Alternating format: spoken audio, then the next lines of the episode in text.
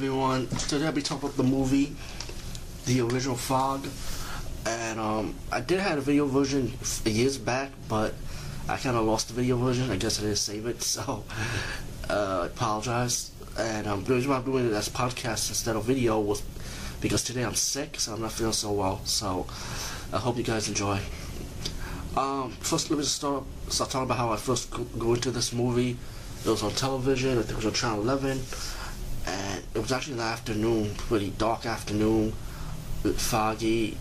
actually, when watching this movie, actually does came in the perfect time. Um, this is one of my favorite John Carpenter films when it comes to the horror genre. Uh, of course, second to Halloween, but for some reason I can make this number one over Halloween because I don't know. I just love the tone of music and the ghost stuff always like creeps me out more than a straight up slasher, you know. Because a slasher is physical, you can just try to fight back. But these guys, it's hard to fight back because they're spiritual, you know.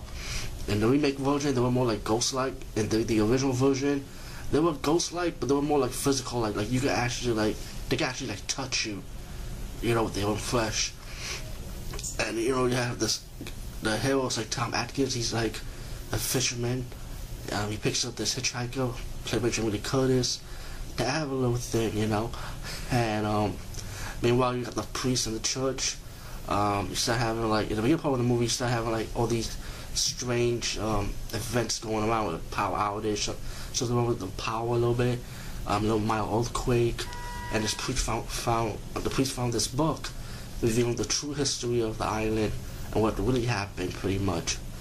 And um, right off the bat, they talked about it, you know, about this is conspirators that killed the innocent people that wanted to stay on the land, but they paid gold for it. But the conspirators stole their gold and killed them pretty much. And pretty much a hundred years later, they want to come back for revenge.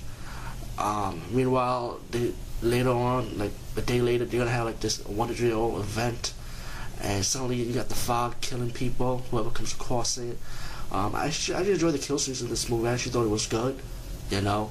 Um, also like the um, radio tower scene, my favorite of course.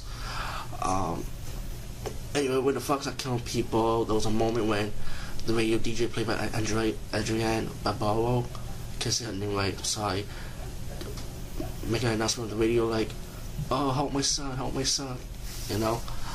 Um, and she get kind of nervous because you, you don't know if the son's going to get killed or not.